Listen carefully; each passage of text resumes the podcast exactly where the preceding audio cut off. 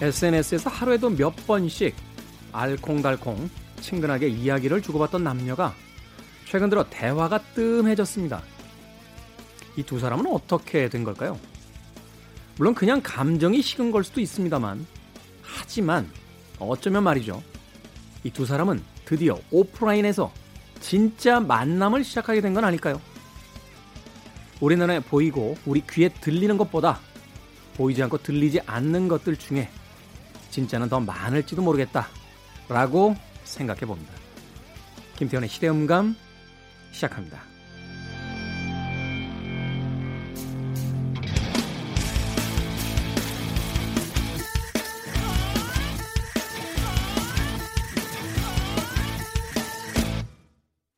그래도 주말은 온다. 시대를 읽는 음악 감상의 시대음감 김태훈입니다.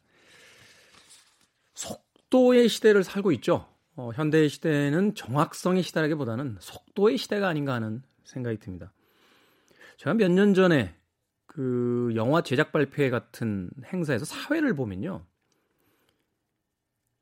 되게 이제 문화부, 뭐 이렇게 뭐 연예부 이런 부서의 이제 담당 기자분들이 오시잖아요. 매번 뵙는데도 얼굴이 익숙한 기자님이 별로 없어요. 왜냐하면 얼굴을 볼 수가 없습니다. 행사에 오시면 노트북 켜놓고요. 그냥 노트북만 쓰고 계세요. 그 현장에서 말하자면 제가 어, 정우성 씨에게 아, 이번 작품 하시면서 특별히 마음에 들었던 장면은 어떤 장면입니까? 라고 하면 아, 그 장면은 말이죠. 라고 대답을 하는 순간 그 현장에서 바로 올라갑니다. 기사가. 정우성 이번 작품에서 가장 마음에 드는 장면은 무슨 장면이라고 대답. 그러면서 사진 탁 찍어가지고 기사가 거의 한 30초에서 1분 만에 올라가더군요. 그런 시대를 살다 보니 우리는 사실 어, 드러난 어떤 한 면, 하나의 사실만을 가지고 마치 모든 것들을 아는 것처럼 떠들다가 결국은 그 뉴스가 가짜 뉴스가 돼버리고 어, 전혀 상황을 이해하지 못한 이상한 이야기가 돼버리는 경험을 참 많이 하게 됩니다. 최근에 그런 경우 굉장히 많았죠. 어, 우리나라의 그 진단 키트에 대한 이야기, 예. 미국의 그 한 의원의 이야기를 갖다가 고스란히 받아서 어. 최근에 뭐 제가 예를 들지 않더라도 아마 그런 경험들 우리가 하루에도 몇 번씩 하고 있지 않을까 하는 생각이 듭니다. 생각해 보면요, 어, 일상 속에서 우리는 이런 습관이 일찌감치 굳어졌던 건 아닐까 하는 생각을 해봐요. 얘, 너 아니 걔? 걔? 어, 걔 누구? 이번에 저 그 전학 오네. 어, 왜? 걔가 글쎄 지난번 얘기 하나 들었는데 어, 애가 별로 별로야 완전 별로야. 막 이런 이야기 해대면서 사람을 어느 한순간의 이야기 또는 한순간의 태도만을 가지고 그 사람 인생 전체에 대한 평가를 내렸던 것이 우리들의 어린 시절부터 쌓여진 결과로 오늘날 이 가짜 뉴스를 본의 아니게 어떤 의도를 가지고 만들어냈던 사람들이 있는 반면에 어, 중간에 매개체가 되고 있는 우리들은 의도하지 않은 채 실어 날르고 있는 게 아닐까 하는 생각이 듭니다. 코로나19 사태를 겪으면서 어, 전 세계가 우리나라를 참 그 대단하게 보고 있는 것 중에 하나가요. 전제주의 국가처럼 어, 어떤 도시를 통제한다거나 또는 극단적인 유럽의 방식처럼 도시 폐쇄 같은 걸 이야기하지 않아도 시민들이 자진해서 나오지 않고 마스크를 끼고 거리두기를 하고 있다. 그것이 참 대단하다. 그것이 민주주의의 어떤 성숙한 힘이다. 하는 걸 이야기합니다. 한번 가정해 보죠. 우리가 가짜 뉴스를 코로나 19 바이러스에 비교한다라면 그 바이러스가 아무리 치명적으로 존재한다 할지라도 그 뉴스들로부터 일정한 거리를 두고 그 뉴스가 밝혀질 때까지 실제로 어떤 뉴스인지 어, 검증될 때까지 그것을 옮기거나 어, 또는 전하는 행동을 조금 자제한다면 뉴스에 있어서도 코로나19를 극복하고 있는 지금처럼 가짜 뉴스가 많이 사라지지 않을까 하는 생각을 해봤습니다. 네. 아울러서 제가 어, 일주일에 한 번 보는 관계인데도 불구하고 생선 작가에 대해서 했던 수많은 폄하적 평가에 대해서 청취 자 여러분들께 예, 사과드리는 바입니다. 자, 김태훈의 시대 음감, 시대 이슈들 새로운 시선과 음악으로 풀어봅니다. 토요일과 일요일 오후 2시 5분, 밤 10시 5분 하루 두 번 방송이 됩니다. 팟캐스트로는 언제 어디서나 함께 하실 수 있습니다. 자, 쉐렐린이 부릅니다. Got to be real.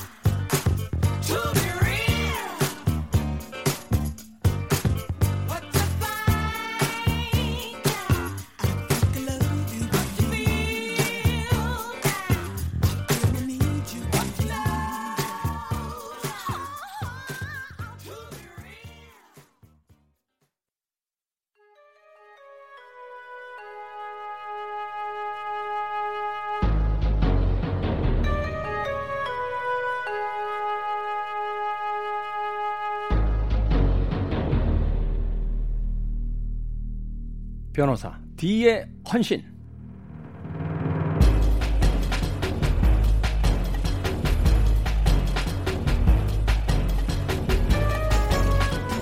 때마다 유행하는 사기 수법을 보면 그 시대의 키워드가 보인다고 합니다. 최근에는요 단연 택배와 마스크, 손 소독제 관련 사기가 급증하고 있다고 하죠. 혼돈의 시기 이분을 찾게 되는 일이 없도록 정신을 바짝 차려야겠습니다. 변호사 D의 헌신 추리소를 쓰는 변호사 도진기 변호사님 나오셨습니다. 안녕하세요. 안녕하세요. 도진기입니다. 변호사님도 재택근무 하십니까? 최근에 의뢰인들이 이렇게 인터넷 이런 걸로 법적인 문의하고 얼마 전에 상당히 절정기가 있었죠 코로나. 그때는 네. 한 절반 정도 재택근무했습니다. 아... 사무실 나와도 일이 없었어요. 찾아오는 사람도 없고 네. 사실은 그렇죠. 재판도 없었고. 네.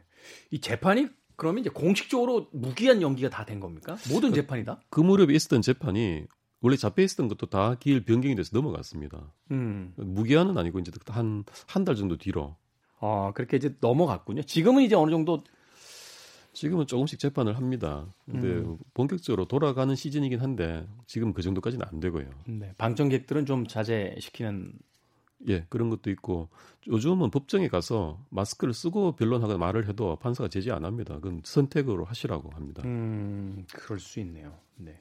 좀 하나 여쭤보고 싶은데 그 우리나라도 이렇게 법정에 가면 막 검사하고 변호사하고 막 이렇게 불꽃 튀는 막 논쟁 막 이런 거 있습니까? 영화나 드라마에서 보는 것 같은 그런 장면은 드물죠. 그런가요? 예. 근데 가끔 가다가 논쟁을 하지 않고 그냥 싸우는 경우는 있습니다. 감정적으로. 대한민국에서 공부 제일 많이 하신 분들이 법정에서 싸우시면 어떡해요? 국회에서 더 많이 보시지 않나요? 뭐 그런 장면에 조금 완화된 형태로 이루어집니다. 국, 회 이야기는 이제 뭐 저희가 굳이 할 필요가 없는 예. 자, 김태훈의 시대음감 오늘 변호사 D의 헌신 어떤 사건 또 소개를 해주시겠습니까? 예, 오늘 전해드릴 사건은 좀 다른 나라 이야기고 굉장히 오래된 사건인데 네. 지금의 우리한테 어느 정도 시사점을 주는 면이 있어서 제가 선정을 해봤습니다. 1세기도 그 전입니다. 일본의 오스 사건이라고요. 오스 사건. 예. 일본을 그 방문 중에 있는 러시아 황태자 니콜라이가 네. 일본 순경으로부터 일본도로 테러를 당한 사건이 있었습니다. 러시아 황태자를 일본 경찰이 일본 도를 가지고 테러를 했다고요? 예. 그리고 이제 재판도 있었고요. 오. 이 사건이 사실 뭐 지금 들어도 좀 놀라울 정도인데 당시로서는 일본을 발칵 뒤집어 놓았던 그런 사건이었어요.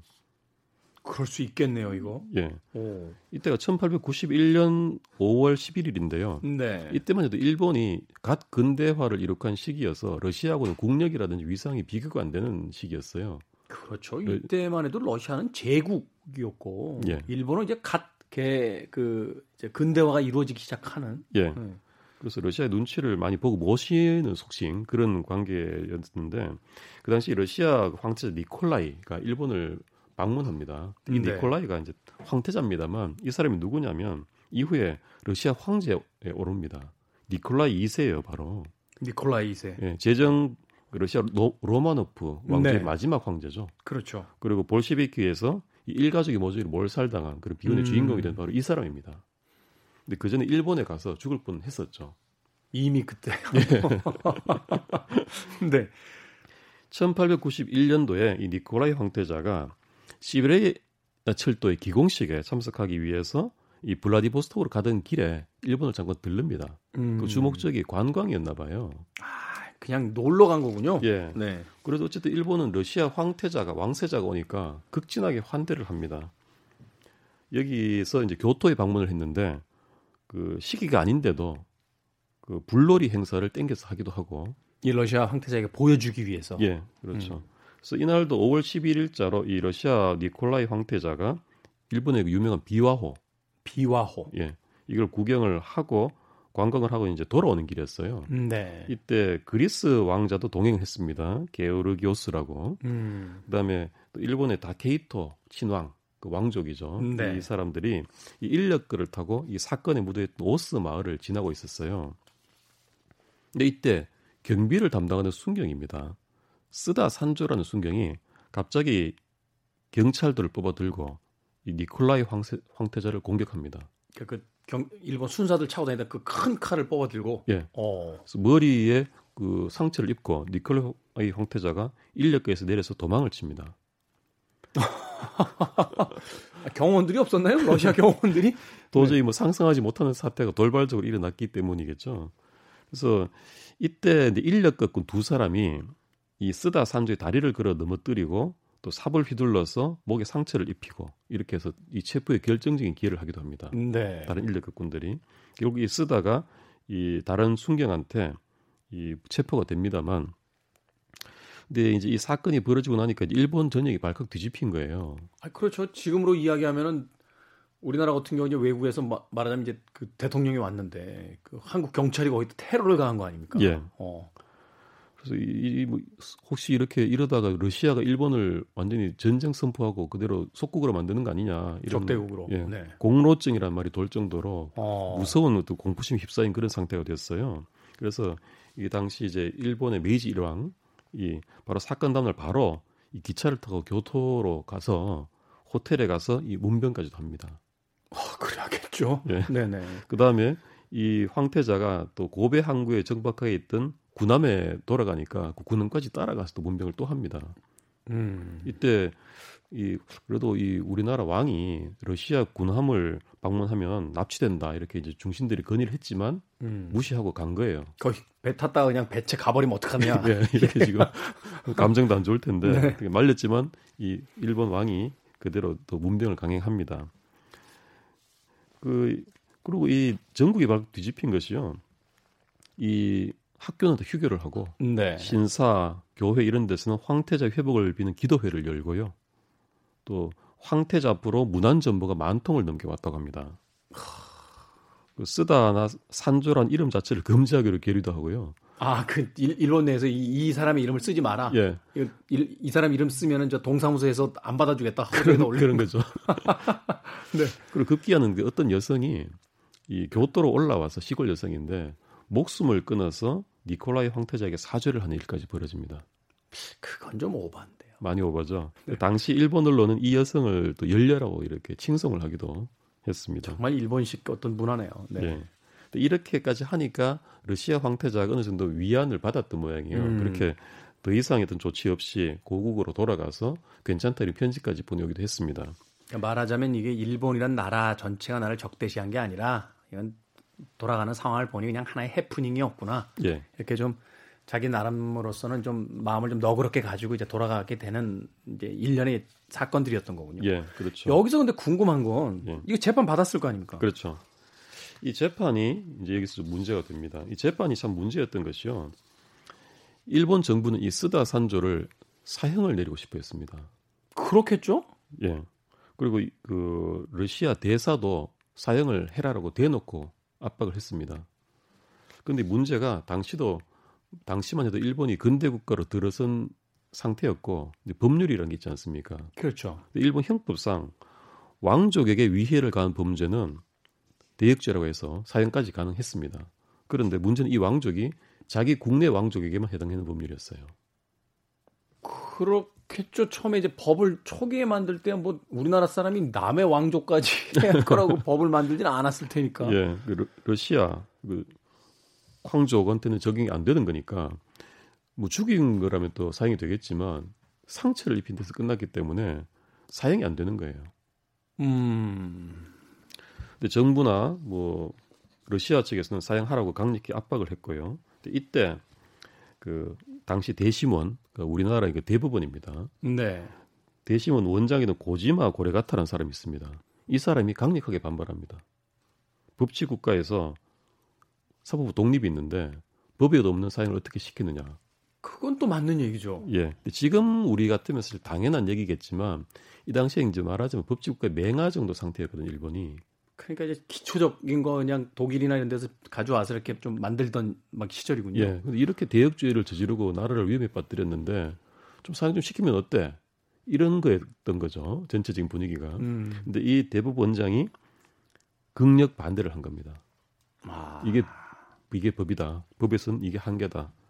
결국은 이게 굉장히 팽팽했었는데 이 고지마 대법원장의 고집 덕분에 이 쓰다 산조는 살인 미수로 그 무기징역 최고형을 받았습니다. 살인 혐의로 무기징역 최고형. 예. 어, 그러니까 결국은 사형이 안 된 거네요. 사형이 안 된 거죠. 근데 이 뒤에 보면 쓰다가 이제 홋카이도에 있는 홋카이도에 있는 아바시리 형무소로 가게 되는데요. 네. 여기가 말하자 일본판 드록입니다. 알카트라즈입니다. 저기, 일부러 이제 글리 보낸 거죠. 제일 혹독한 곳으로. 예. 네. 일본 최북단에 있는 바닷가에 있는 그런 유명한 형무소인데요. 여기서 수감된 지 한 달 만에 폐렴으로 사망했다라고 되어 있습니다. 예, 그렇더라고요. 예. 네, 제가 그 이준익 감독의 영화 중에서 그 박열 예, 예. 영화 보는데도 거기도 왜 그 박열의 그 여자친구였던 그 일본인 여성 가네다 후미코. 네, 가네다 후미코. 결국은 그 조선인과 이제 사랑을 나눴고 또 조선인의 어떤 그 행위에 이제 동참했다는 그 이유 때문에 형무소에 간 지 얼마 안 돼서 의문사 하잖아요. 결국은 예, 예. 음, 더군다나 거기 지금 아이까지 이제 가지고 그렇죠. 있었다라고 해서 음. 당시만 해도 그런 일들이 비일비재하게 일어나던 그런 시기였겠죠. 예. 네. 공교롭게 또 한 달 만에 사망을 했고요. 네. 이 사건에 대해서 일본은 어떻게 지금까지도 반응을 하고 있는 겁니까? 이게 참. 근데 그 당시에 오히려 이게 그 해외에서도 크게 보도가 돼서요. 네. 오히려 일본에 대해서 좀 호평을 했습니다. 근대적인 사법 제도가 확립됐구나. 라는 아, 샘플로서요. 그런 어떤 그 대형 사건이 있었음에도 불구하고 그것을 어떤 정서적으로 해결하는 게 아니라 법에 있는 대로 해결한 그것이 이제 소위 문명 국가다. 예, 법치 국가. 법치 국가다. 이제 좀 어느 정도 단계에 들어섰구나. 어. 인정받는 어떤 계기가 오히려 돼버린 거죠. 아니 그럼 뭐예요? 저 유치장 가서 저 교도소 가서 거기서 사람을 그렇게 가게 만드는 공식적으로는 폐렴으로 죽은 것으로 되어 있습니다. 자, 뭐, 뭐, 뭐 거긴 넘어가겠습니다. 알 수가 없는 상황이니까. 그러니까. 아 그런 호평들이 있었다. 예, 근데 한 가지 사실은 조금 미흡한 점은 있었는 게요. 음. 이 아까 극력 반대했던 사람이 대법원장 고지마라는 판사인데 네. 사실 이 사람은 이 재판에 관, 직접 관여한 사람 아니거든요. 근데 또 이건 무기징역 해야 한다고 강기 주장을 보면 또 이것도 사법부 독립이나 재판 독립에는 반하는 행동이거든요. 그렇죠. 예. 그래서 뭐 완벽했다고는 못하겠지만 뭐 당시 어떤 그 근대 국가의 입문 단계임을 감안했을 때 뭐 이런 점이 있었다는 거고요. 근데 러시아 쪽의 반응도 궁금한 게 단지 그 러시아 황태자가 뭐 괜찮아라고 이야기했다라고 하더라도 이게 국가 대 국가의 문제이기 때문에 사실은 일본 정부에다 이런 사건이 생기게 되면 꽃을 좀 잡아서 뭐 이렇게 그 요구하거나 뭐 외교적으로 압박을 넣거나 뭐 이럴 수 있는 사건이었을 텐데. 근데 그런 흔적은 없고요. 오히려 이제 감사 인사를 하는 서한을 보냈고요. 사실 이 물론 이제 그 당시에 니콜라이 황태자의 아버지인 알렉산드로 3세가 황제였습니다만 니콜라이 2세 이 본인도 역사적으로 좀 무능하지만 원한 신사다 이런 평가를 얻고 있는 사람이어서 네. 적절하게 이렇게 끝냈던 것 같습니다. 결국은 제정 러시아의 마지막 이제 그 황제였던 인물이었던 거죠. 예. 어. 네, 아까 말씀드렸지만 그 이 테러 당시에 이 쓰다 산조를 막았던 인력거 두 사람 네. 좀그 후일담이 있는데 이 러시아 군함에 초청돼서 극진한 환대를 받고 그에게 연금까지 받습니다. 근, 근데 네. 13년 뒤에 러일 전쟁이 일어납니다. 그렇죠. 러일 전쟁이 일어나. 그러니까 이 사람들 입장이 정반대로 바뀌어 버린 거예요. 적국에게서 연금을 받는 그렇죠. 사람들. 예. 그 러시아도 러일 전쟁이 일어나고 또 러시아 혁명 때문에 정부가 소멸했기 때문에 연금도 끊겨 버렸고요. 러일 전쟁 이후로는 러시아 쪽 스파이가 아니냐 뭐 이런 또 비난도 많이 받았고 인생 유전이죠. 인간사 새옹지마라고 네. 그 이야기 들으니까 갑자기 생각이 나네요. 그 우리나라 6.25 때 아프리카에서도 이렇게 그 자유민주주의 수호를 위해서 이렇게 참전했던 국가들이 많은데 전쟁 중에 그, 그 나라 정부가 공산화된 거예요. 쿠데타가 나서. 네. 그래서 자유민주주의를 수호하기 위해서 한국에 와서 싸웠는데 고, 국에 돌아갔더니 정부가 공산화돼 있어서 국가가 가라고 그래서 싸우고 왔는데 교도소로 갔다고 웃지 못할 이게 사실 지금 웃고는 있습니다만 인생사라는 게 참 이게 뭐 그런 경우도 있었다라는 이야기를 들었었는데 예. 바로 그 인력 거꾼 두 명이 바로 그런 이제 역사의 어떤 소용돌이 속에서 웃지 못할 개인적 비극을 또 맞이하게 되는군요. 예. 또 하나의 어. 후일담이 있는데요. 이 니콜라이 2세가 이후에 황제가 되어서 볼셰비키에서 살해당하지 않습니까? 네. 가족들 모두가. 근데 이 이후에 이게 워낙 큰 사건이다 보니까 이후에 이 러시아 황족들이 그 당시에 피살당하지 않고 살아남았다 이런 루머들이 많이 돌았었어요. 아, 실제로는 죽지 않고? 예. 그래서 내가 황족이다 이렇게 그 참칭하는 사기꾼들도 많이 나왔고 음. 실제로 그 마지막 막내딸이 아나스타샤. 아나스타샤. 예, 그래서 아나스타샤 공주다라고 주장하는 사람도 많이 나왔었습니다. 음, 네. 그런 사기꾼들이 되게 많이 나왔었는데 몇 년 전에 이 러시아 황제 일가의 백골 시신이 발견된 거예요. 음. 일가로 추정되는.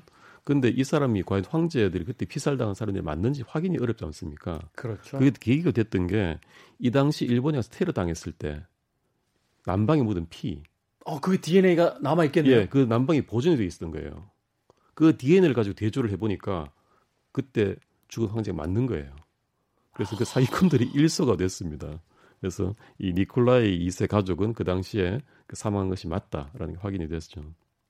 이야, 근데 일본도 대단하네요. 그 자기 국가로서는 위기적 상황에서의 사건이었는데 그 증거품들을 가지고 있다라는 게 놀랍죠. 유럽에서는 다 사라졌는데 일본이 이걸 보관하고 있어가지고 DNA 대조를 할 수 있다는 거죠. 그러니까 일본은 진짜 보관에 있어서만큼은 전 세계 최고인 것 같아요. 예. 그러니까 그게 사실은 그게 그럴 때 의미가 있는 거잖아요. 이게 우리에게 치욕적인 역사이든 그렇지 않든 간에 그것을 어, 그 상태 그대로 보관하고 보존함으로써 그것이 가지고 있는 어떤 역사적인 의미를 이제 알려줘야 되는 것들인데 사실은 그런 면에서 좀 우리도 아쉬운 게 있죠. 과거의 어떤 식민 지배에 대한 강점기에 대한 어떤 그 여러 가지 좋지 않은 기억들 때문에 그 당시에 있었던 것들을 참 많이 그냥 무작위적으로 없애버리기만 한 예. 그런 어떤 사례들도 있어서 참 러시아의 황태자의 시신이 맞는지를 일본에 남아있던 셔츠에 피를 가지고서 확인을 했다는 게 참 아이러니합니다.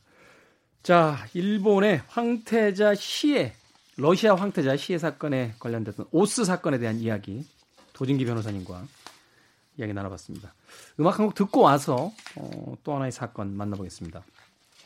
어떤 음악을 이어서 틀면 잘 맞을까 생각이 되다가 예전에 어, 세상을 떠난 그 뮤지션 중에 프린스라고 있었죠. 프린스의 아내가 있었어요. 메이테라고. 이 메이테가 프린스에게 바쳤던 음악 중에 하나가 The Most Beautiful Boy in the World라는 아마도 러시아 황태자에게 당시에 일본인들이 이 곡이 있었다면 이 곡을 바치지 않았을까 하는 생각이 듭니다. 자, 메이트입니다. The most beautiful boy in the world.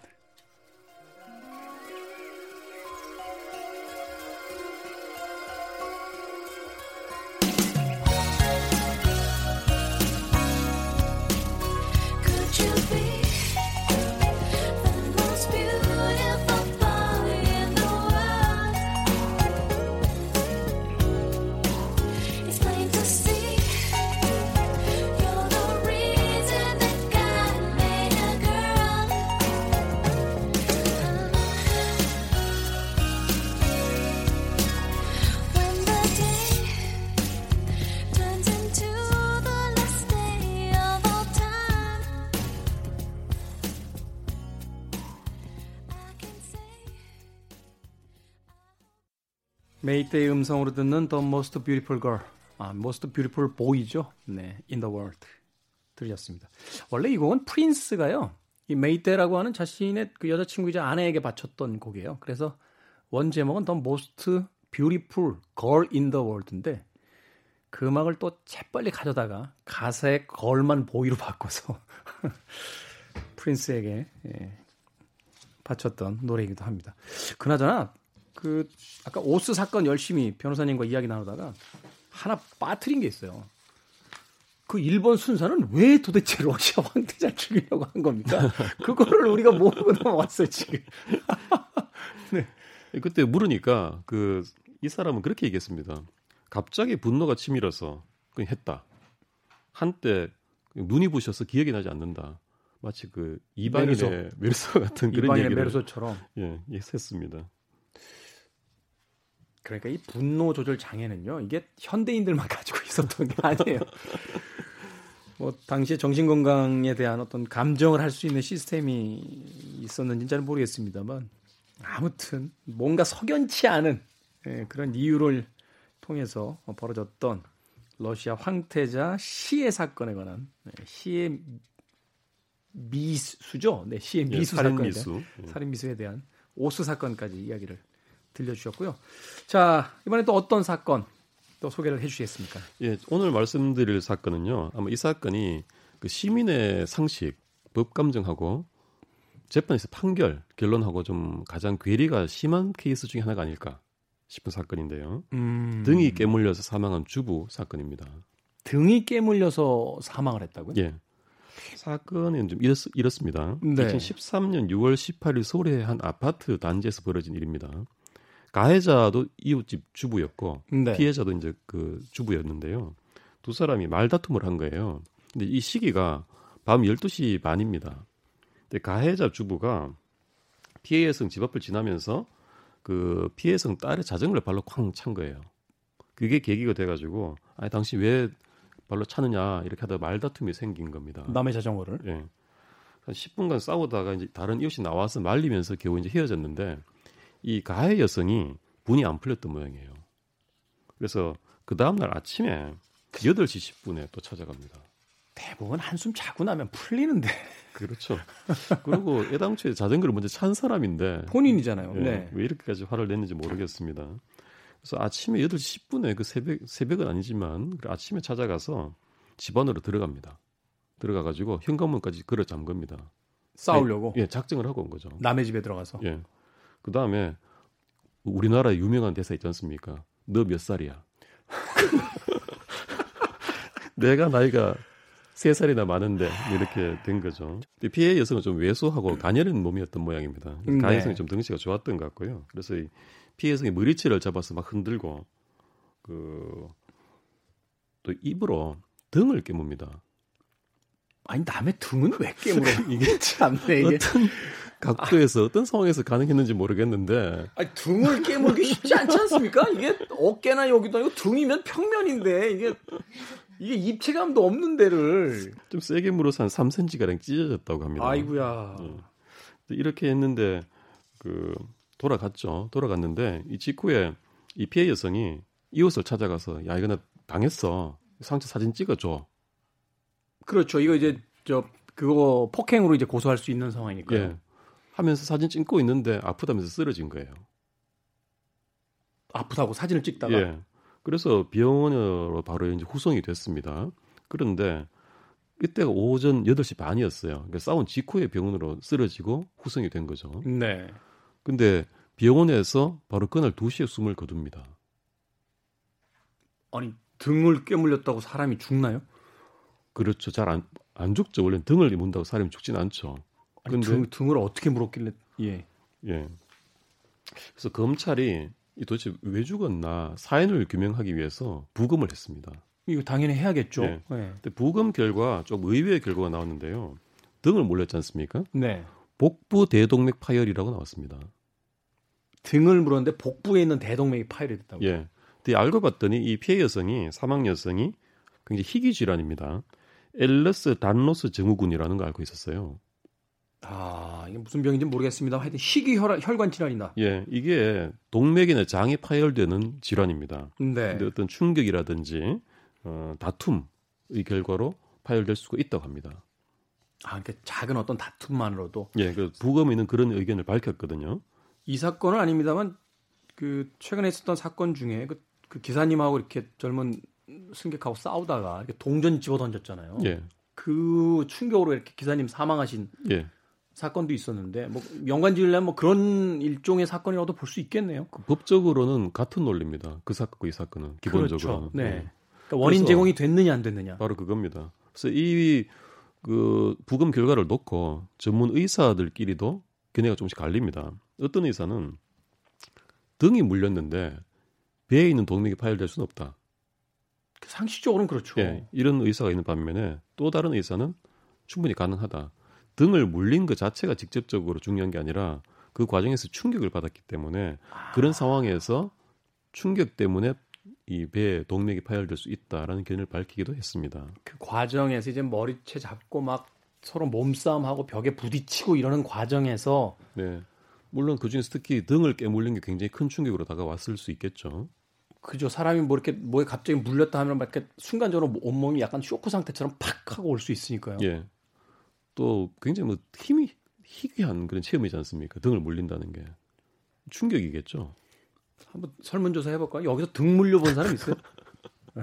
여기 스태프들까지 해서 한, 네, 대략 한 7, 8명 안팎의 사람인데 한 명도 없습니다. 등 물려본 경험 있는 사람은 없을 것 같은데요. 상당히 네. 놀라울, 놀랍겠죠. 네. 그래서 검찰도 고민이 돼서 이 검찰 시민위원회라는 걸 열었습니다. 네. 이게 뭐냐면 그 법원에서 배심 재판하지 않습니까? 검찰판 배심 재판입니다. 검찰판 배심 재판. 예, 그래서 시민위원회에서 기소 불기소를 결정을 내리면 그 의견을 참조를 하는 거죠.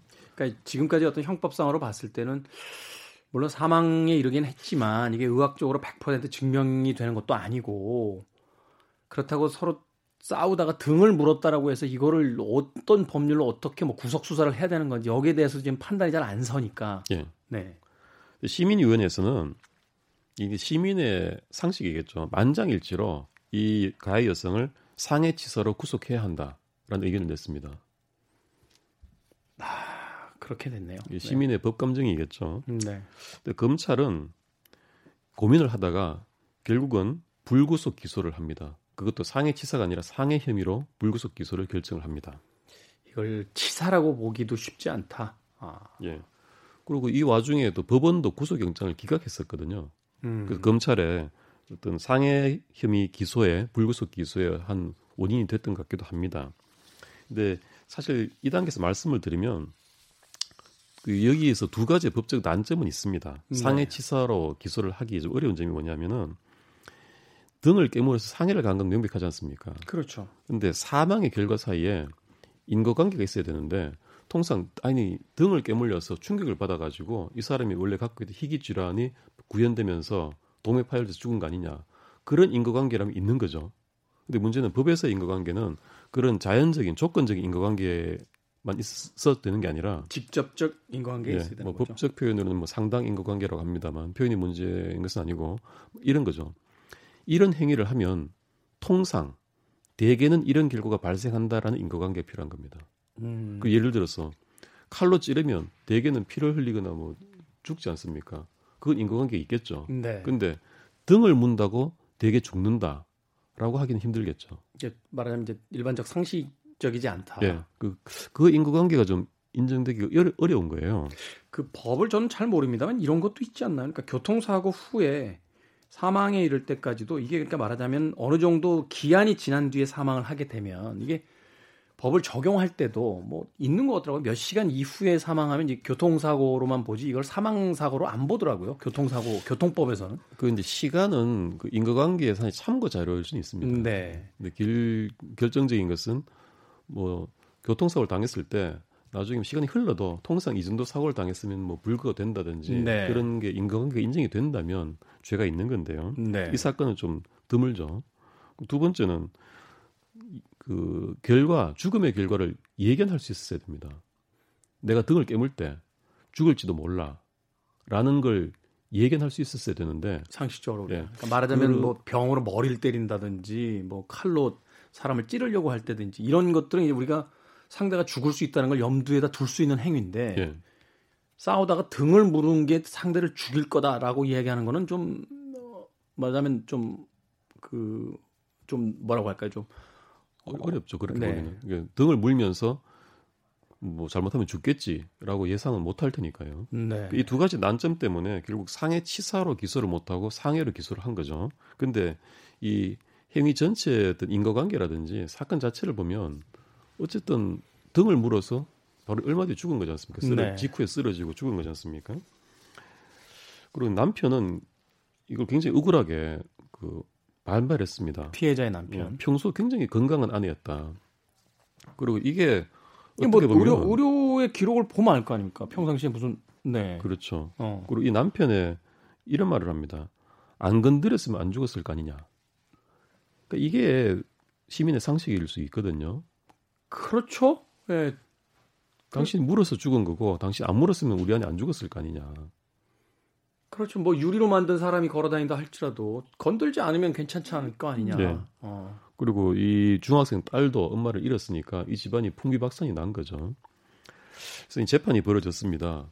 근데 여기서 그 김 선생님은 이 가해 여성 행위에 대해서 형을 정한다면 어느 정도로 했으면 싶습니까? 참, 제가 뭐 법을 아는 사람이 아닙니다만 중형을 선고하기 쉽지 않겠네요. 근데 중형의 뭐 기준이 어느 정도까지인지 모르겠습니다만 뭐 5년 이하 정도? 5년 이하 정도. 네, 뭐 3년 음, 이하. 네.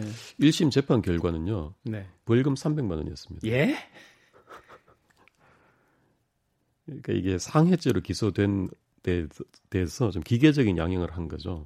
상해죄는 뭐 얼마 정도의 뭐 말하자면 뭐 징역 10개월 이하나 뭐 벌금 얼마 뭐 이렇게 한다 뭐 이런 식으로 상해죄로 징역 몇 년을 할 수 있습니다만 그저 그냥 상해든 그 이빨 문자국이라든지 3cm 찢어진 거. 또 거기에 대한 뭐한 전치 4주 정도 나온다 이렇게 이렇게 본 거군요. 예, 그, 그 전치 몇 주 거기에 따른 기계적인 벌금 그 정도로 매겨버린 거죠. 그 검찰이 형이 너무 낮다고 항소를 했습니다. 네. 그 항소심에서 네네. 형이 올라갔습니다. 올라갔는데 집행유예 받았습니다. 벌금형에서 그래도 징역형은 내리겠다. 내렸지만 집행유예니까 하루도 구금 안 되고 그냥, 그냥 나오는 거죠. 얘기가 끝나면 그 없어지는 거죠. 오히려 또 벌금 300만 원도 면한 셈이 되는 거죠. 근데 이 항소심 판결문을 보면요. 이 가해 여성은 피해자가 죽었다라는 걸 알게 되자 바로 다음 날 가족들하고 같이 급히 이사를 떠나갑니다. 그 다음에 이 피해 유족들에 대해서 뭐 사과를 하거나 합의할 노력도 일치 안 했다고 합니다. 이런 그 사후적인 정성의 불량함에 비추어 봐서 더욱 더 이 양형에 대해서 시민들이 좀 납득하시기 어려울 수 있을 것 같습니다. 도진기 변호사님이 추리 소설 쓰시는 시간을 조금 줄여서라도 더 좀 노력을 해주셔야 되지 않나 생각이 듭니다. 이게 아 상식적인 어떤 이 법감정 뭐 법감정은 모르겠습니다. 우리 시민의 어떤 그 정서하고는 잘 맞지 않는 음, 물론 이제 법이라는 게 보수적이어야만 한다. 어, 가장 늦게 변화해야만 한다라는 그 여러 가지 어떤 이유에 대해서는 충분히 납득을 합니다. 우리 법이라는 게 진보적일 경우에는 사실 더 많은 희생자들이 나올 수도 있는 부분이니까. 예. 그런데 그럼에도 불구하고 법도 역시 그 사람의 인과관계 속에서 어떤 정의를 구현하는 거라면 과연 이것이 어떠한 정의에 입각한 판결인지에 대해서 좀 납득하기 쉽지 않다라는 생각을 하게 되네요. 예. 더군다나 이런 아까 말씀드린 그런 법리적인 난점 때문에 이 가해 여성을 상대로 민사성 손해배상 청구를 하더라도 네. 참 어려움이 있습니다. 그 사망에 대한 책임을 물을 수가 없는 거예요. 그러네요. 사망에 대한 책임을 물을 수 있으면 이 여성이 살았으면 벌었을 돈을 다 청구할 수 있거든요. 그렇죠. 그 몇 억 대가 됩니다. 네. 그런데 여기서 청구할 수 있는 것은 상해 그러니까 말하자면 병원비와 위로비 정도. 예, 그 정도입니다. 그 민형사상 어떠한 제대로 된 구제도 저 받지 못하고 끝나버린 그런 사건이 예, 될것 같습니다. 그 피의자 여성분 이 방송 듣고 계시다라면 음, 일말이나마 좀 미안한 감정을 가지셔야 되지 않을까 하는 생각이 좀 드는군요. 법이 무죄라고 해서 정말 그것이 죄가 없음인지에 대해서는 한 번쯤 생각을 해봐야 될 것 같습니다. 자, 도진기 변호사님과 함께 변호사 D의 헌신 이야기 나눠봤습니다. 고맙습니다. 예, 감사합니다. 싸우지 맙시다. 네. 오아시스의 곡 Don't Look Back 이내인 거. 네. 가해 여성은 뭐가 또 그렇게 행복하겠습니까? 자신으로 인해서 한 가정이 불우한 불행한 상황으로 몰렸는데 뭐 분노 조절 장애의 시대를 살고 있다고 하는데요. 털어버리자고. 자, 이 곡 들으면서 저는 작별 인사드리겠습니다. 지금까지 시대를 읽는 음악 감상의 시대음감의 김태훈이었습니다. 고맙습니다.